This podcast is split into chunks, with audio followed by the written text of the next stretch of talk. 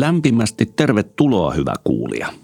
Tarkemmin sanottuna tervetuloa vaihtoehtoisten tulevaisuuksien äärelle. Minun nimeni on Tomi Korhonen ja tässä Business Finlandin podcast-sarjassa tulemme keskustelemaan Suomen eturivin asiantuntijoiden kanssa siitä, mitä tämä poikkeuksellinen kevät meille kaikille tarkoittaa. Taustana on Business Finlandin syksyllä kaksituhattayhdeksäntoista toteuttama laaja skenaariotyö, jossa tarkasteltiin Suomen kilpailukyvyn tulevaisuuden vaihtoehtoja. Katsetta siirrettiin vuoteen kaksituhattakolmekymmentä ja pyrittiin kuvaamaan ja ennen kaikkea ehkä ymmärtämään vaihtoehtoisia globaalin toimintaympäristön kehityskulkuja ja nimenomaan suomalaisen elinkeinoelämän ja innovaatioympäristön näkökulmasta. Skenaarioita on nyt tarkasteltu uudelleen tämän murroksen keskellä ja pohdittu, minkälaisia vaikutuksia tällä koronaviruksella ja, ja pandemialla on globaaliin toimintaympäristöömme. Näihin skenaarioihin pääset, hyvä kuulija, tutustumaan Business Finlandin verkkosivuilla businessfinland piste fi kautta skenaariot ja näitä vaihtoehtoisia tulevaisuuksia ruodimme myös seuraavaksi. Tervetuloa entinen Googlen maajohtaja, nykyinen Keskon digijohtaja Anni Ronkainen. Kiitos paljon. Ja tervetuloa myös saaristosta mukaan Rasmus Roiha, Ohjelmistoyrittäjät ry:n toimitusjohtaja. Kiitoksia. Tosiaan aika poikkeuksellista kevättä ja kesää myös ollaan eletty. Anni, miten on koronakevät ja kesä sujunut? Onhan tämä ollut poikkeuksellinen ajanjakso varmaan jokaisen ihmisen elämässä ja, ja tota, oli semmoinen musta joutsen, joka yllätti varmaan kaikki strategian parissa työskentelevät ja mietti, jota sitä niin kuin miettii, että tota, vaikea oli ollut varautua varmasti, mutta, mutta näin niin kuin digi-ihmisen näkökulmasta tämä on ollut älyttömän mielenkiintoinen tilanne, koska nyt me ollaan nähty se sellainen digiloikka ja erilaisten kuluttajapalvelujen voimakas kasvu ja käyttöönotto ja en nyt voi sanoa, että kukaan niin kuin olisi nauttinut siitä koronasta, mutta tämä ilmiönä on ollut ihan äärimmäisen mielenkiintoinen. Hmm. Millä mielin, Rasmus, itse olet tarkastellut kulunutta kevättä ja kesää? Tässä on päässyt aika mielenkiintoiseen tilanteeseen, kun on päässyt kahden alastetta käyvän lapsen elämää seuraamaan ja sitä koulunkäynnin digitalisaatiota ja kuinka jo ekaluokkalaiset oppivat käyttämään Hangoutia, Teamsia, muuta vastaavia ja, ja, ja miten se yhteispeli sitten sujuu niin luokkatoverien kuin koulun kanssa, että, että just niin kuin Anni puhutaan digitalisaatiosta, aivan mielettömän mielenkiintoinen loikka education, koulutus, koulupuolella. Samanaikaisesti meidän alaa, kun seurataan tietenkin silmäkovana, niin tilannehan on aika kaksijakoinen, että meillä on tilanteesta vahvasti kärsiviä toimialan yrityksiä ja sitten on ne, jotka ovat pärjänneet ja jopa vahvistuneet. Itse asiassa molemmat mainitsitte tämän digiloikan ja, ja kuluttajuuden, niin pureudutaan ensimmäiseksi siihen. Äh, Anni, miten sä tarkastelet toki sekä digitalisaatiota että, että kuluttajakäyttäytymistä nykyisessäkin tehtävässäsi aika läheltä, niin, niin minkälaisia kehityskulkuja sä näkisit, että tämä koronatilanne on vauhdittanut, kun katsotaan nimenomaan kuluttajaa? Puolta. No siellä on monenlaisia asioita tapahtunut, mutta ehkä ilmiönä tämmöinen iso pyrähdys eteenpäin niin oli tietysti ruoaverkkokauppa, mikä on ollut Suomessa aivan lapsen kengissä niin kuin vuosikausia. Että taisi olla niin, että vuonna kaksituhattayhdeksäntoista niin ruoaverkkokaupan osuus oli noin nolla pilkku kuusi prosenttia koko niin kuin päivittäistavarakaupasta, eli todella pientä. pientä toimintaa ja siinä koronan huippuaikoina niin oltiin siinä yli viiden prosentin osuuksissa niin K-ryhmässä, mikä tarkoittaa sitä, että, että sanotaan, että viikossa otettiin semmoinen viiden vuoden loikka eteenpäin ja mitä se sitten aiheutti, aiheutti niin kuin meille, meille niin kuin verkkokauppaoperaattorina oli tietysti, että miten skaalaa äkkiä ylös. Ja, ja niin kuin sen toimitusputken kuntoon niin, että kaikki halukkaat saavat. Ja taas sitten toisaalta tuli aivan uusia kuluttajaryhmiä. Eli ne, jotka oli aikaisemminkin ostaneet, eli lähinnä ne kiireiset lapsiperheet, niin pysyvät siellä edelleen. Mutta yhtäkkiä meillä oli vaikka eläkeläisiä, jotka ensimmäistä kertaa elämässä asioivat verkkokaupassa tai ruoan verkkokaupassa, joka toi niin kuin uusia haasteita. Että kuinka me opetetaan heitä ja opastetaan heitä ja, ja näin poispäin. Ja Ja tämä on ollut semmoinen niin kuin iso ilmiö. No toinen ilmiö varmaan on ollut se, että joku median kulutus on kasvanut. Viihteen, viihteen kulutus on kasvanut niin kuin digikanavissa merkittävästi ja voiko sanoa koronan pakottamana osittain niin kuin ehkä ruoan verkkokauppa, niin koska ne harrastusmahdollisuudet ja median kuluttaminen livenä oli aika vaikeita. Ja, ja tämän tyyppisiä asioita. Ehkä kolmantena asiana niin kuin kuluttajan näkökulmasta tai työntekijän näkökulmasta niin oli tietysti tämä niin kuin digitaalisten työvälineiden käyttö niin kuin työn tekemiseen. Ja itse väittäisin, että ollaan otettu tietty tuottavuusluokka kyllä siinä mm. puolella. Rasmus, tuossa mainitsitkin jo sitä, että kahden kouluikäisen isänä olet päässyt seuraamaan myös tätä tulevan sukupolven digiloikkaa ja niitä, niitä askeleita sillä puolella, mutta miten itse näkisit, onko tämä koronan meille pakottama digiloikka, niin onko se sellainen asia, joka muuttaa pysyvästi tottumuksia vai palataanko tässä vanhoihin toimintamalleihin? Ja, ja meillä jää, jää muutamia uusia asioita, niin kuin vaikka Teams tai Zoom käyttöön, mutta siinä se. Tällä hetkellä näyttää siltä, että kyllä yritykset ja, ja työntekijät on niin kuin kovasti otta, ottaneet tämän uuden tavan tehdä työtä omakseen. Eli tämmöinen puhutaan new normal, eli uudesta normaalista. Ja, ja tämä tulee vaikuttamaan varmastikin ihan toimistojen rakenteeseen, yritysten onko sitten daily tai weekly käytäntöihin ja sitten se asiakastyöhön. Eli, eli kymmenen vuotta sitten yleistyi meidän alalla ja muillakin paljon tämmöinen on-site-työskentely ja oltiin tiimit samassa huoneessa ja asiakkaat ja toimittajat työskentelivät paljon yhdessä ihan fyysisissä samoissa tiloissa ja rakennettiin näitä. Ja nyt kun on opittu tekemään tätä etänä eli hajautettuina tiimeinä, niin ei näytä siltä, että ollaan menossa takaisin vanhaan. Eli vähän vanhaa, vähän uutta varmasti sekoittuu, ja, ja, äh, mutta mä luulen, että tällä hetkellä koko niin kuin se halukkuus kohti tämmöistä uuden ajan työntekoa on niin vahva, että ei tässä enää niin kuin palata siihen ihan, ihan alkuperäiseen. Et sinänsä näyttää hyvältä, että et, et olemme kehittäneet jotain uutta, joka on pysyvää. Kuinka äh, hyvin yritykset olivat varautuneet tähän tilanteeseen? Toki koronaan ei millään tavalla pystynyt varautumaan. Se oli niin kuin Anni hyvin kuvasi, se musta joutsen, joka lipui sieltä kulman takaa ja, ja sitten pisti asiat uusiksi. Mutta kuinka hyvin yrityksissä oltiin, niin kuin, kuinka kyvykkäitä yrityksissä oltiin ottamaan näitä uusia toimintamalleja ja toimintatapoja käyttöön? Rasmus. No. Tietyt yritykset hän on toiminut tämmöisellä etätyömallilla ja hajautetuilla tiimeillä jo pitemmän aikaa.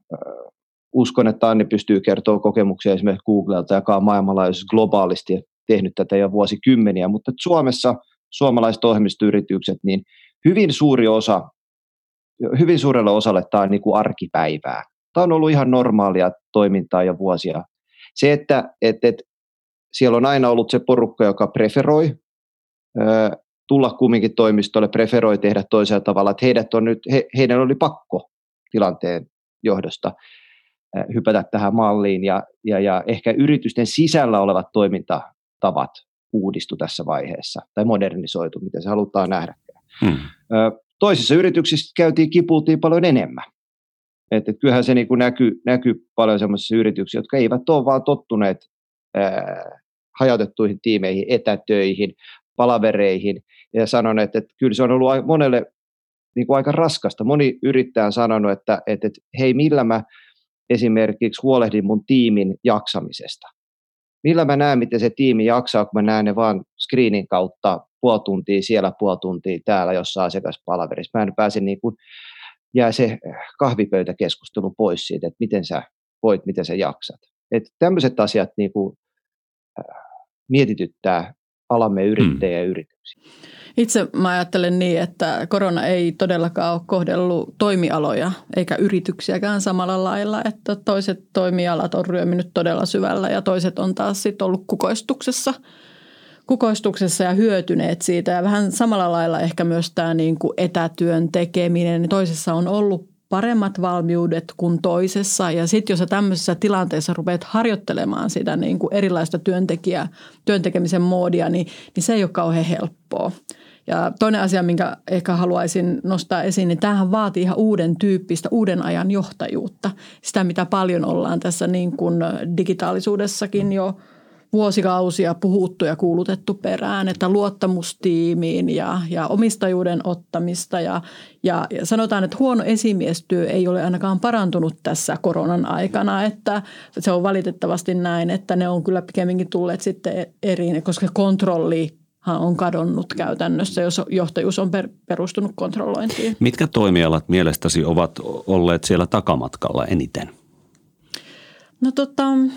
Ei ehkä toimialoittaa voi sanoa, mutta jos puhutaan niin kuin koronasta yleensä, niin kyllähän me tiedetään matkailu ja, ja, ja tota, niin kuin ravintolatoiminta, minkälaisia haasteita siellä, siellä on ollut ihan niin kuin tavallaan niin kuin regulaation kautta. Mutta ehkä yrityspuolella niin ne yritykset, jotka eivät ole siihen digitaalisuuteen panostaneet, esimerkiksi digitaalisiin työvälineihin tai heillä ei ole ollut sitä verkkokauppaa olemassa, niin kyllähän he lähtivät takamatkalta. Että tässä koronan myötähän on paljon luettu ja uutisoitu siitä, että nyt vihdoin suomalaisella jokaisella vähittäiskaupalla, on se sitten niin kuin erikoistavarakauppaa tai mitään, niin on aika nopeasti saatu kyllä niitä verkkokaupparatkaisujakin pystyyn. Vähän niin kuin pakon sanelemana. Ja se on ollut tässä tapauksessa, mä uskon, että ihan hyvä, hyvä asia, että Että yksi asia, mikä on ehkä koronan myötä vielä, vielä niin kuin, myös niin kuin isoille yrityksille noussut, noussut esiin, on se, että kyllä me ollaan, osataan olla ketteriä, jos me vaan halutaan. Me saadaan asioita niin kuin tosi nopeasti eteenpäin. Me unohdetaan ne siilorajat, me unohdetaan ne organisaation rakenteet, kun homma vaan pitää saada toimimaan. Ja tämä on ehkä yksi niistä opeista, mitä mä oikeasti toivon, että me ei unohdeta silloin, kun alamme mennä kohti sitä uutta normaalia elämää. Monet isot yritykset on myös ottaneet tietyllä, tietyllä tavalla niin kuin, vähän niin kuin valtioiden roolia myös.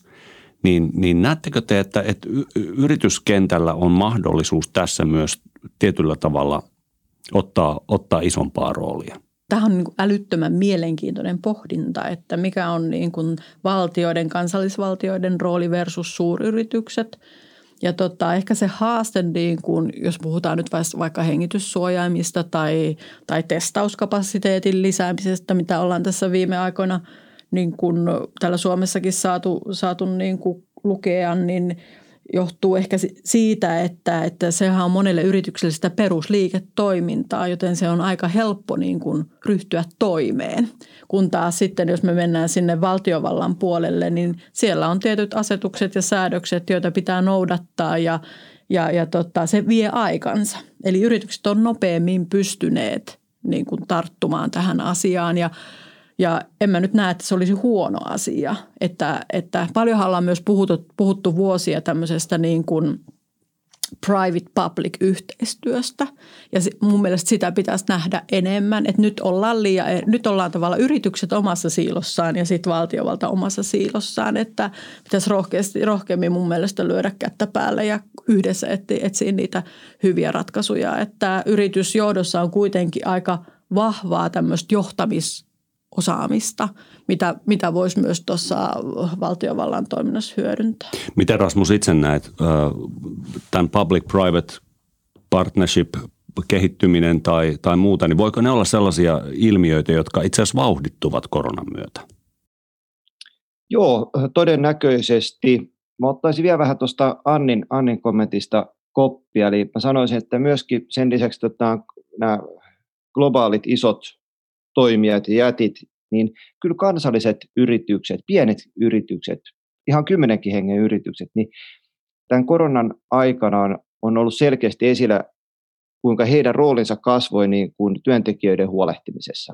Eli siitä, että huolehditaan ihmisten hyvinvoinnista ja, ja, ja niin sanotusta elannosta ja leivästä ja, ja aika monessa yrityksessä tehtiin paljon semmoisia toimenpiteitä, tai ei niin sanotusti normaalissa markkinataloudessa, semmoisessa puhtaassa kapitalismissa tehtäisiin, vaan että ottivat enemmän tämmöistä roolia, kun näkivät, että valtiot ja, ja, ja kunnat ja kaupungit eivät pysty nopeasti reagoimaan, he pystyivät. Ja tämä rooli mun mielestä oli, oli hieno nähdä. Tietenkin mä katson enää ne niin kuin ohjelmistoalan noin tuhatta aktiivista yritystä meidän puolella ja heidän tekemisiään ja erityisesti siellä puolella näkyy tämmöinen niin kuin se, se roolin ottaminen siitä, että hei, minä huolehdin tästä porukasta, joka on mulla duunissa, että se on enemmänkin, se on enemmän kuin vaan niin kuin työyhteisö niin kuin puhtaimmillaan. Sitten sä kysyt tuosta public partner, uh, public private partnershipistä, joo, P P-malli tai P P P, siellä joskus toi people vielä mukana, niin tota, kyllähän tämä niin kuin samanaikaisesti, kun tämä lisääntyy, niin samanaikaisesti on kyllä havaittavissa esimerkiksi sote-puolella sitä, että näitä halutaan viedä erilleen. Yksi syy on siinä, että yritysten, yritykset on erittäin vähän satsaneet viimeisen vuosikymmenen resilienssiin. Eli resilienssihän on siis kyky selviytyä vastoinkäymisistä. Ja resilienssi ei ole kyllä sellainen asia, jossa niin kuin pääomasijoittajat ja, ja, ja ylipäätänsä markkinatalous on niin kysynyt ja kyseenalaistunut yritysten resilienssiä, vaan on haluttu nähdä yrityksillä kasvua ja kannattavuutta. Kansainvälistä kasvua erityisesti, siihen panostaa paljon. Ja tarkoittaa, että tietyissä, to, tietyillä toimialoilla ja tietyt yritykset on, tulee tämmöinen Black Swan-tilanne, niin ei ole valmiutta, eikä ole taloudellisia mahdollisuuksia, eli resilienssi, eli kyky selviytyä tämmöistä yhtäkkiästä vastoinkäymistä hyvin pieni. Ja tämä on johtanut myöskin siihen tietyissä aloilla, niin on huomattu tämä, että, että hitto, yritykset on ollut tosi huonosti varautuneet tähän, ja tämä public-private partnership niin ottaa varmaan vähän takapakkia jopa. Mm. Otetaan kiinni tästä, tästä yritysten uudistumiskyvystä ja resilienssistä, joka on äärimmäisen tärkeä teema, varsinkin tällaisten, tällaisten kriisien yhteydessä. Ähm, millä tavalla te näkisitte, että toisaalta yritykset itse voisivat kasvattaa sitä omaa mahdollisuuttaan uudistumiseen ja, ja tällaiseen ää, resilienttiin toimintaan, ja toisaalta miten valtiovalta pystyisi parhaalla tavalla tukemaan sitä, että yrityskenttä ja elinkeinoelämä pystyisi uudistumaan?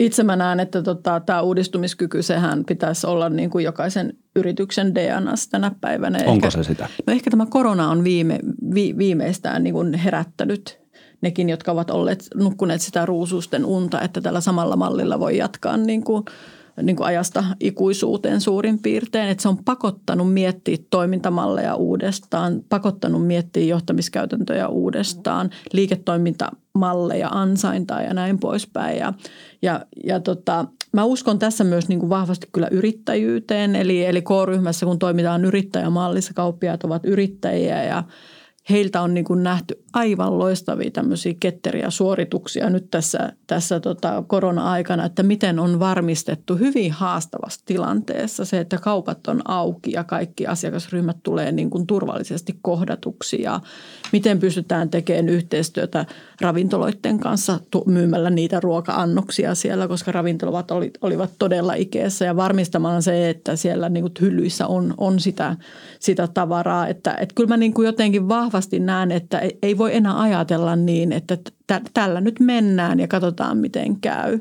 No tuosta valtiovallasta, niin ehkä on vaikea niin kuin sanoa siihen, että kyllä mä niin kuin näen, että, että tota, joskus Business Finlandin kaltaiset niin kuin toimijat on aika tärkeitä siinä, että pystyvät tukemaan siinä uudistumisessa niin kuin suomalaisia yrityksiä ja ehkä erityisesti myös sitä P K-sektoripuolta, josta Suomi kuitenkin elää, että meillähän on hyvin vähän suuryrityksiä ja meidän täytyisi pystyä kasvattamaan niitä P K-yrityksiä aina niin kuin sille seuraavalle kymmenen miljoonaa ja sata miljoonaa luokkaan. Eli se on mun mielestä meidän kansantalouden näkökulmasta se iso, iso haaste ja ehkä kolmas asia, mitä voisi tähän pöytään nyt sitten tuoda se, että mikä on mulle niin kuin huolen, huolenaihe on se, että me saadaan niin kuin esimerkiksi teknologiapuolella, meillä on hienoja lähtöjä, mutta ne hyvin varhaisessa vaiheessa ostetaan pois ja osaksi jotain niin kuin isompien yritysten toimintaa ja näin poispäin, että miten me pystyttäisiin rahoittamaan sitä kasvua myös sitten sitten tota, tämmöisille lupaaville kasvuyrityksille. Palataan tähän teemaan hetken kuluttua. Rasmus, miten itse näet ohjelmistoalaa varsin hyvin tuntevana, niin millä tavalla tätä yritysten resilienssiä voitaisiin parhaalla tavalla tukea? Mikä, minkälaisia elementtejä näkisit tässä yhtälössä? Tietenkin resilienssiin ja tämmöiseen niin kuin valmiuteen muutoksia, mahdollisuuden muutoksia, niin tulee sen kautta, että sulla on esimerkiksi kassaa. Sulla on pitkiä asiakassuhteita, että sun kassavirta ei tyrehdy, sulla on niin sanotusti sotakassa, että sulla on buffereita. Ja tämä ei ole tyypillistä tämän päivän maailmassa. Tämän päivän maailmassa ihan startupeista isoihin yrityksiin eletään tosi pienillä marginaaleilla, tosi nopeasti kädestä suuhun. Koko yhteiskunta, kaikki sijoittajat, kaikki, jotka seuraa markkinaa, odottaa yritykset sitä vahvaa, ihan top-trimmattua, vahvaa kasvua. Ja silloin sä menetät sen kaiken muun tämän mukana. Et susta tulee, tulee optimoituja niin kuin formuloita. Ne on kovia koneita, ne menee kovalla kierroksella, mutta siellä ei yhtään vikaa niin kuin voi hyväksyä. Se, se rikkoo sen koneen heti. Ja, tota, ja, ja tämmöisiä niin sanotusti traktorimaisia yrityksiä, niiden arvostus on ollut aika vähäinen. Hmm. Eli dieselillä ei mennä. Dieselillä ei mennä. Että kyllä kaikki otsikot, mitä revitään, niin kauppalaisessa talouselämässä kuin tuota Fortune viisisataa ja, ja listauksista on ne, että kuka on kasvanut nopi, nopeiten, kenellä on nopein kansainvälinen kasvu, kuka on, ja me ihannoidaan tätä vahvaa kasvua. Siinä ei ole mitään väärää, mutta pitää ymmärtää, että, että vikasietoisuuskyky on, on sitten ihan nolla.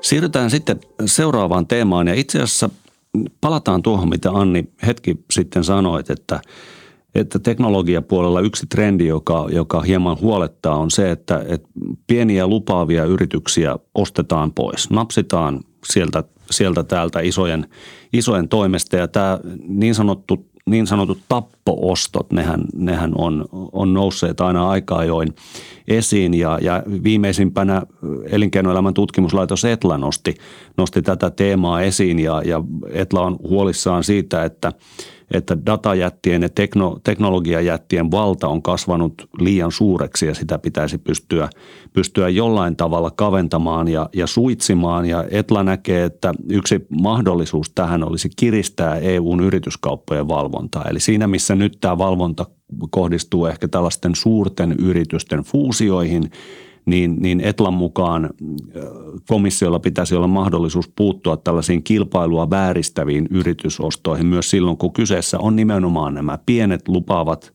yritykset, jotka ehkä pystyisivät sillä omalla toiminnallaan, omalla innovoinnillaan haastamaan näitä, näitä isoja datajättejä. Äh, Anni, jaatko Etlan huolen tästä kilpailun kuihtumisesta? Siinä on ehkä joskaan näiden suuryritysten, tai se oma kokemus on siitä, että miten suuryritykset niin ajattelee, jos puhutaan näistä teknologia, globaaleista teknologiajäteistä, niin siinä on varmasti kaksi puolta. On se toinen, toinen puoli, mikä sanotaan niin kuin julkisuuteen, että, että tota, halutaan ostaa osaamista tai teknologiaa, joka vauhdittaa sitä omaa kehittämistä, ja toinen puoli on varmasti sitten se, että että tota, samalla suitsitaan sitä ää, kilpailua tietyllä, tietyllä tavalla. Mutta ehkä tähän, niin kun, että sitä jollain tavalla suitsittaisiin, niin musta se on vähän kaksiteräinen miekka kyllä, että me nyt välttämättä ole sen kannalta, että regulaatiota kasvatetaan ja tämmöistä niin kuin yrittäjyyden, yrittäjyyttä suitsittaisiin, että mikä on sitten se, se niin kuin tavallaan lahja tai se vastine sille yrittäjälle niin kuin E U:n puolelta, jos sanotaan, että sä et voikaan myydä nyt tätä sun elämäntyötäsi eteenpäin, jolla kuitenkin niin kuin, joka on ehkä ollut se sun haave jossain vaiheessa, että, että pystyisit vaurastumaan sit sitä kautta ja näin, näin poispäin. Mutta, mutta tota, se, on, se on monestakin, niin kuin sanoin, niin se on monestakin näkökulmasta sellainen asia, jota pitää pitää silmällä ja, ja tota, myös siitä näkökulmasta, että val, valuuko osaaminen Suomesta ulos. Hmm. Se huolihan tuossa nimenomaan on se, että, että yritykset, jotka mahdollisesti voisivat kasvaa, ja kasvaa nimenomaan ei pelkästään siihen mittelstandiin, vaan siitä reippaasti yli, ja tulisi näitä yksisarvisia lisää Suomeenkin oikein urakalla, niin, niin nämä napsitaan pois varhaisessa vaiheessa. Joko yritykset itse haluavat tehdä sen exitin nopeasti, kansantalouden kannalta ehkä liian nopeasti, tai sitten isot jätit ostavat ne niin, niin, niin kuin, siis tappo-ostavat, niin kuin tämä termi kuuluu. Rasmus. Joo, mä oon tuossa niin kuin Etlan kanssa täysin eri mieltä, ja, ja, ja perustelen sen sillä, että, että, että niin kuin Anni sanoi, totta kai yrittäjällä pitää aina olla mahdollisuus yritysjohdolle ja omistajalle myydä, jos he niin näkevät ja haluavat. Ja ajatus siitä, että joku ulkopuolinen kolmas osapuoli tietäisi paremmin, mitkä heidän kasvumahdollisuudet on, tuntuu naurettavalta. Että kyllä se yrittäjä ja yritysjohto itse on todella pitkälle yleensä analysoinut, että onko meillä paremmat kasvumahdollisuudet osana jotain isompaa kokonaisuutta vai, vai onko meillä paremmat mahdollisuudet täällä. Ne on yleensä tehnyt rundan rahoitusmarkkinoilla ja käynyt ne keskustelut, että hei, lähteekö joku rahoittaa meitä sadalla miljoonalla, että me voidaan oikeasti tulla siitä mainitsemasta mittelstandista sinne seuraavaan, seuraavaan kokoluokkaan. Että se on naurettava ajatus, että joku muu sen päättäisi. Mutta sitten mennään tuohon, niin otetaan se positiivinen näkökulma. Nämä niin sanot pienet tai keskisuuret yritysostot mahdollistavat sarjayrittäjyyden. Ja sarjayrittäjyys on niin kuin asia, jota erittäin vähän ymmärretään vielä kansantaloudellisesti ja, ja meidän toimiala on niin kuin pystynyt osoittamaan sen vahvuuden. Eli yrittäjä, joka myy viidellä miljoonalla yrityksen, pystyy perustamaan seuraavan yrityksen, sillä alkupääomalla ei odottaa siihen pääomasijoittajia mukaan heti alkuvaiheessa, hyppää tavallaan tämän enkelin rahoitusvaiheen ylitse, omistaa enemmän siitä ja pystyy rakentamaan seuraavan yrityksen koko luokkaan, että se ehkä myydään viisikymmentä miljoonaa. Ja se nälkä kasvaa, sulla on enemmän pääomia sen jälkeen taas pari vuotta eteenpäin, perustat kolmannen yrityksen. Ja silloin tämmöinen niin kuin viiden miljoonan tai viidenkymmenen miljoonan eksitti ei enää houkuttele, koska sä oot jo tehnyt sen. Eli silloin lähdetään hakemaan sitä niin sanotusti jaardia, eli miljardin tota, tota, eksittiä. Ja silloin niin kuin se, sulla on sekä se osaaminen, että se alkupääoman rahoitus, että ne kontaktit ja verkostot. Ja tämä sarjayrittäjyys on ainoastaan mahdollista, jos niitä pieniäkin yrityksiä ostetaan. Ja tämä on se, niin kuin, mitä on tosi vaikea ää, ehkä kansantaloudellisesti ymmärtää. Ja meidän toimialalla on useita, useita tämmöisiä esimerkkejä, missä yrittäjät ovat näin toimineet. Tuo oli musta aivan loistava niin kuin huomio Rasmukselta. Se, se jää usein niin kuin tavallaan liian pienelle keskustelulle, just tämä sarjayrittäjyys. Ja sarjayrittäjiä ei ehkä edes niin kuin, tavallaan eivät saa sitä arvoa, mikä heille, heille kuuluu. Ja ehkä sitten taas samalla, samaan lauseeseen haluaisin kyllä todeta sen, että me tarvittaisiin enemmän näitä hyvin kasvuhakuisia yrittäjiä tähän maahan. Että meillä on liian paljon kuitenkin, kuitenkin yrittä, minun mielestäni yrittäjyyttä, jotka tyytyvät siihen aika vähäiseenkin kasvuun. Että jossain, jossain aikaisemmassa elämässä niin kuin yritettiin saada, niin kuin huomattiin, että on yrittäjä X, jolla olisi paljon niin kuin kansainvälisiä markkinoita, jossa vaan haluaisi niin kuin ottaa sen markkinan haltuun ja ja kertoa niille, niille tota, potentiaalisille asiakkaille tuotteista, niin aika usein se vastaus oli se, että meille riittää ihan tämä kotimarkkina. Ja siitä ajattelusta toivoisin, että mm. me päästäisiin eroon. Kyllä. Tarkastellaan, me ollaan puhuttu nyt tässä sekä globaaleista trendeistä, että, että tuossa äsken hieman, hieman Euroopan, Euroopan tilanteesta tai euroalueen tilanteesta ja Ja, ja näin, mutta jos käännetään katsetta Suomeen, niin millä tavalla ja minkälaisia mahdollisuuksia nämä, nämä kehityskaaret, joista ollaan puhuttu, niin minkälaisia mahdollisuuksia ää, ne tarjoavat suomalaisille yrityksille? Siis jos puhutaan nyt digitalisaation vahvemmasta, entistä vahvemmasta noususta, uusien teknologioiden käyttöönotoista, vaikkapa alustataloudesta myös, niin, niin millä tavalla te näette, mitkä on niitä Suomen ja suomalaisten yritysten vahvuuksia, jos Rasmus aloittaa? Joo, meillä on suomalaisyrityksillä on yksi aivan uskomattoman hieno vahvuus, se on, se on suomalaiset ihmiset. Meillä on ollut aivan upea ja toimiva koulutusjärjestelmä, jonka ansiosta meillä on hyvin laaja ja monipuolinen osaaminen, jos mietitään meitä suomalaisia. Me usein emme osaa niin kuin arvostaa sitä hirveän paljon. Me ei niin kuin nähdä, mutta jos me mitataan sitten muiden maiden osaajien kanssa, niin huomataan, että meillä on laaja-alaista osaamista. Me ollaan nopeita omaksumaan asioita, meillä on laaja ymmärrys, meillä on sellaisia niin kuin one trick pony, sanotaan niin kuin jenkeissä, että osataan yksi asia erinomaisen hyvin, vaan, vaan tämä tota, laaja perspektiivi. Ja se tarkoittaa sitä, että me voidaan aika nopeasti yhdistää asioita.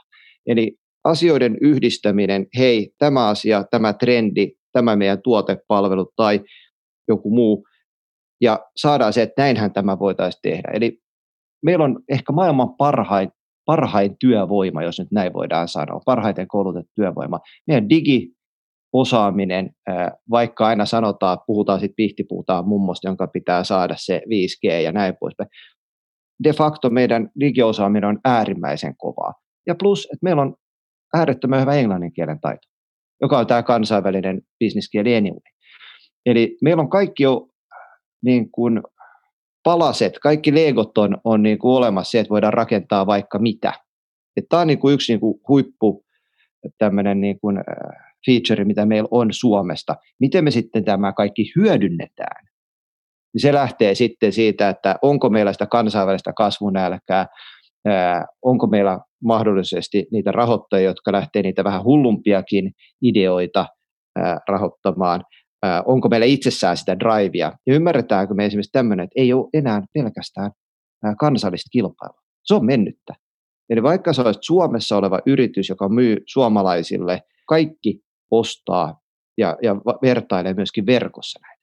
Eli taas ei niin kuin jännä tilanne on. Eli sen ajatuksen ymmärtäminen, että päivästä yksi ollaan kansainvälisessä kilpailussa mukana. Se olisi, olisi tärkeää. Anni, Joo, mitä? Kyllä mä olen samaa mieltä noista Rasmuksen esittämistä asioista. Ja mä todella vahvasti luotan tähän meidän nuoreen sukupolveen, joka, joka on diginatiiveja. Ne on tota, syntyneet Googlen aikaan ja ja, ja tota, Facebookin aikaan, ja he eivät muuta todellisuutta tunnekaan. Ja, ja siihen maailmaan liittyy hyvin vahvasti tietysti semmoinen rajattomuus ja globaali näkökulma, ja he ovat erittäin kielitaitoisia, korkeasti koulutettuja, he ovat myös verkottautuneita, heillä on tuttuja ympäri maailmaa. Ja se on mun mielestä ihan äärettömän tärkeä asia, että täältä pienestä Suomen maasta ei voi poteroitua ja ajatella, että se on, se on, se on niin kuin tavallaan, että me pystytään itse ratkaisemaan kaikki, kaikki haasteet, vaan meidän pitäisi ymmärtää se, että jotta, jos me halutaan rakentaa maailmanluokan ratkaisuja, meidän täytyy saada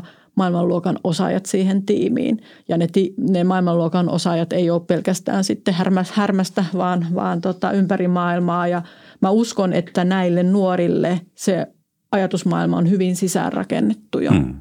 Teillä tuli molemmilla äärimmäisen innostavia ja positiivisia äh, luonnehdintoja ja listoja, mutta jos katsotaan sitten sitä, sitä heikkouspuolta, sitä missä Suomella ja suomalaisyrityksillä kenties olisi vielä parannettavaa tai me ollaan takamatkalla, niin minkälaisen listauksen siitä, siitä antaisitte?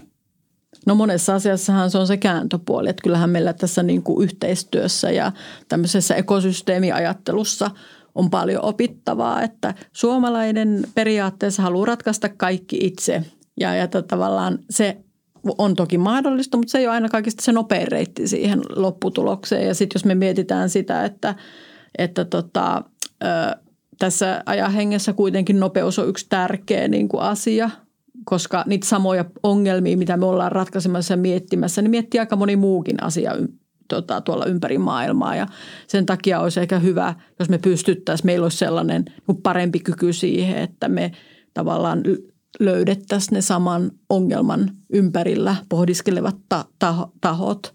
Ja sitten ehkä toisin tähän vielä niin kuin semmoisen, mikä varmasti meillä olisi parempi, parannettava, niin on niin kuin diversiteetti siinä niin kuin tekemisessä, että kyllähän ne meidän Meidän tota, tiimit ja yritykset on aika, aika niin kuin homogeenisia vielä niin kuin työntekijätaustaltaan, että mitä, mitä enemmän diversiteetti on, sitä enemmän meillä on uusia katsontakantoja ja todennäköisesti ratkaisu puhuttelee laajempia ryhmiä kuin se, että tehtäisiin niin kuin hyvin yksilmäisesti sitä ja, asiaa. Ja tässä nousee tietysti arvoon arvaamattomaan se talent attraction, millä tavalla me saadaan houkuteltua Suomeen niitä osaajia myös maailmalta. Ja siinä on muuten tota, sit taas valtiovallalla ja paljon tehtävää, että me saadaan helpommin, helpommin ihmisille työlupia ammatti tämmöisen työperäiseen muuttoon ja, ja myös perheet tänne.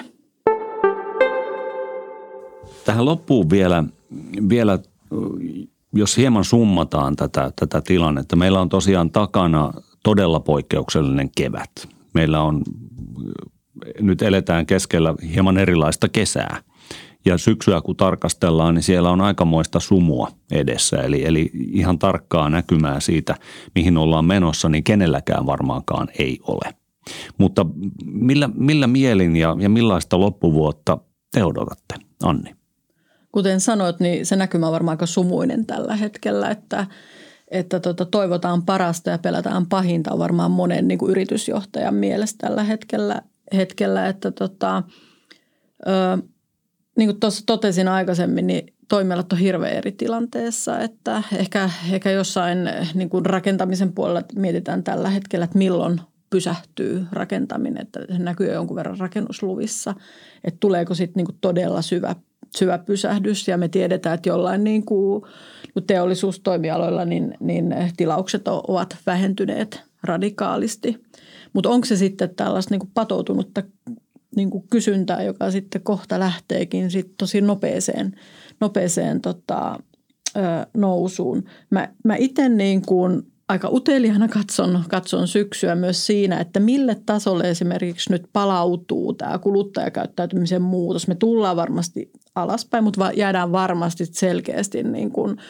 monessakin tekemisessä koronaa edeltävää aikajaksoa huomattavasti korkeammalle tasolle. Että se on mielenkiintoista, mielenkiintoista nähdä. Ja sitten tietysti tämä koko työntekemisen moodi, että, että, että tota, olen samaa mieltä tässä Rasmuksen kanssa, että en usko, että on paluuta arkeen, koska se ei ole tuottavaa enää niin kuin se sellainen, olen, olen tota neljäkymmentä tuntia toimistossa, vaan, vaan mikä on se hybridityömalli, monipaikkatyömalli, että me varmistetaan ne ne tota, sosiaaliset kontaktit, mutta sitten pystytään tosi tehokkaasti myös sitä omaa elämää hallitsemaan. Mm. Millä mielin, Rasmus, loppuvuotta odotat? No mä jaan tämän kahteen osaan, eli järki ja tunteet. Eli fiilispuolella mä jaan Annin kanssa ton, että mulla on erittäin hyvä fiilis. Ja tämä fiilis johtuu juuri tästä, mistä me ollaan tänään puhuttu, työn tuottavuudesta, new normal. Vaikuttaa siltä, että, että, että moni yritys ja yrittäjä sanoo, että no joo, kyllä me tämän päästiin yli.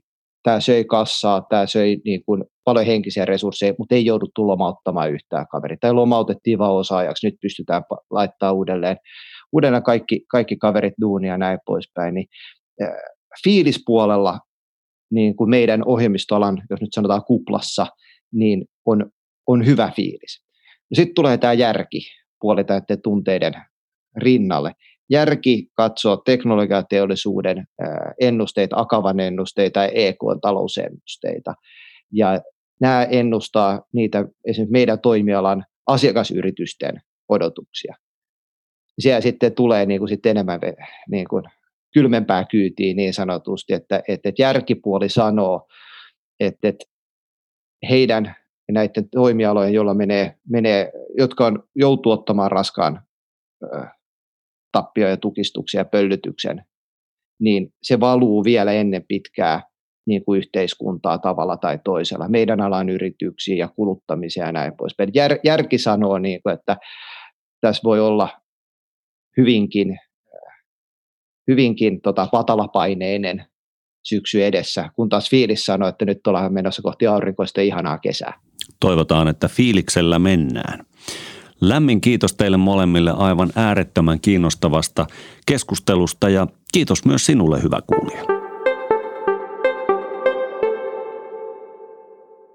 Pohjustaako koronakriisi demokratian uutta voittokulkua vai ottavatko uhat niskalenkin uudesta sopimuspohjaisuudesta?